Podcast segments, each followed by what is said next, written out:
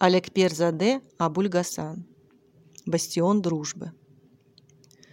Вот уже два месяца, как на город сыплются бомбы, и весь он с его улицами площадями, бульварами и переулками находится под ожесточенным огнем неприятельских орудий. День за днем взлетают на воздух здания, пылают жилища, рушатся потолки и стены, гибнут мирные жители. Но Севастополь стоит, как неприступный бастион, и воля к борьбе не покидает его ни на минуту. Киян Гаджиев браво шел впереди, рядом с политруком, слыша за собой дыхание и мерный шаг идущих за ним бойцов. Сбоку проезжали машины, орудия, повозки. И куда бы ни смотрел Киян, всюду он видел движение, деятельность, которую казалось невозможно замедлить или приостановить.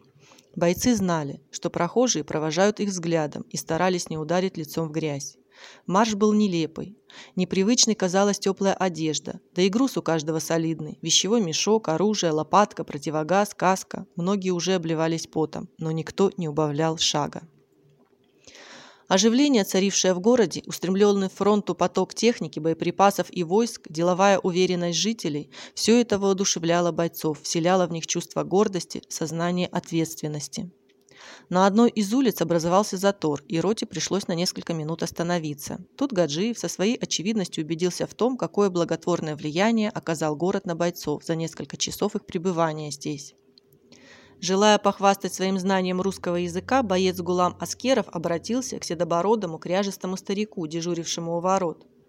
«Послушайте, дедушка», — сказал он, — «ради чего вы сидите здесь под бомбами и снарядами? Почему не уезжаете отсюда?» Его товарищ Селим Набиев, который неплохо понимал по-русски, тут же ответил за старика. «Потому что у человека есть честь и достоинство». Старик же, смерив Гулама строгим взглядом, сказал. «По всему, видать, молодой человек только прибыл, а уж сразу об эвакуации завел речь. Если так, то, может, и приезжать не стоило, а?» «Ну что, Гулам, получил? Утерся?» – сказал сержант Махмуд Алиев. С презрением посмотрев на Гулама, он обратился к старику на отличном русском языке. «Папаша, он это сказал только из уважения к вашим летам. То есть он хотел сказать, что вам здесь беспокойно, а уж мы-то отсюда уходить не собираемся». На лице старика появилась одобрительная улыбка.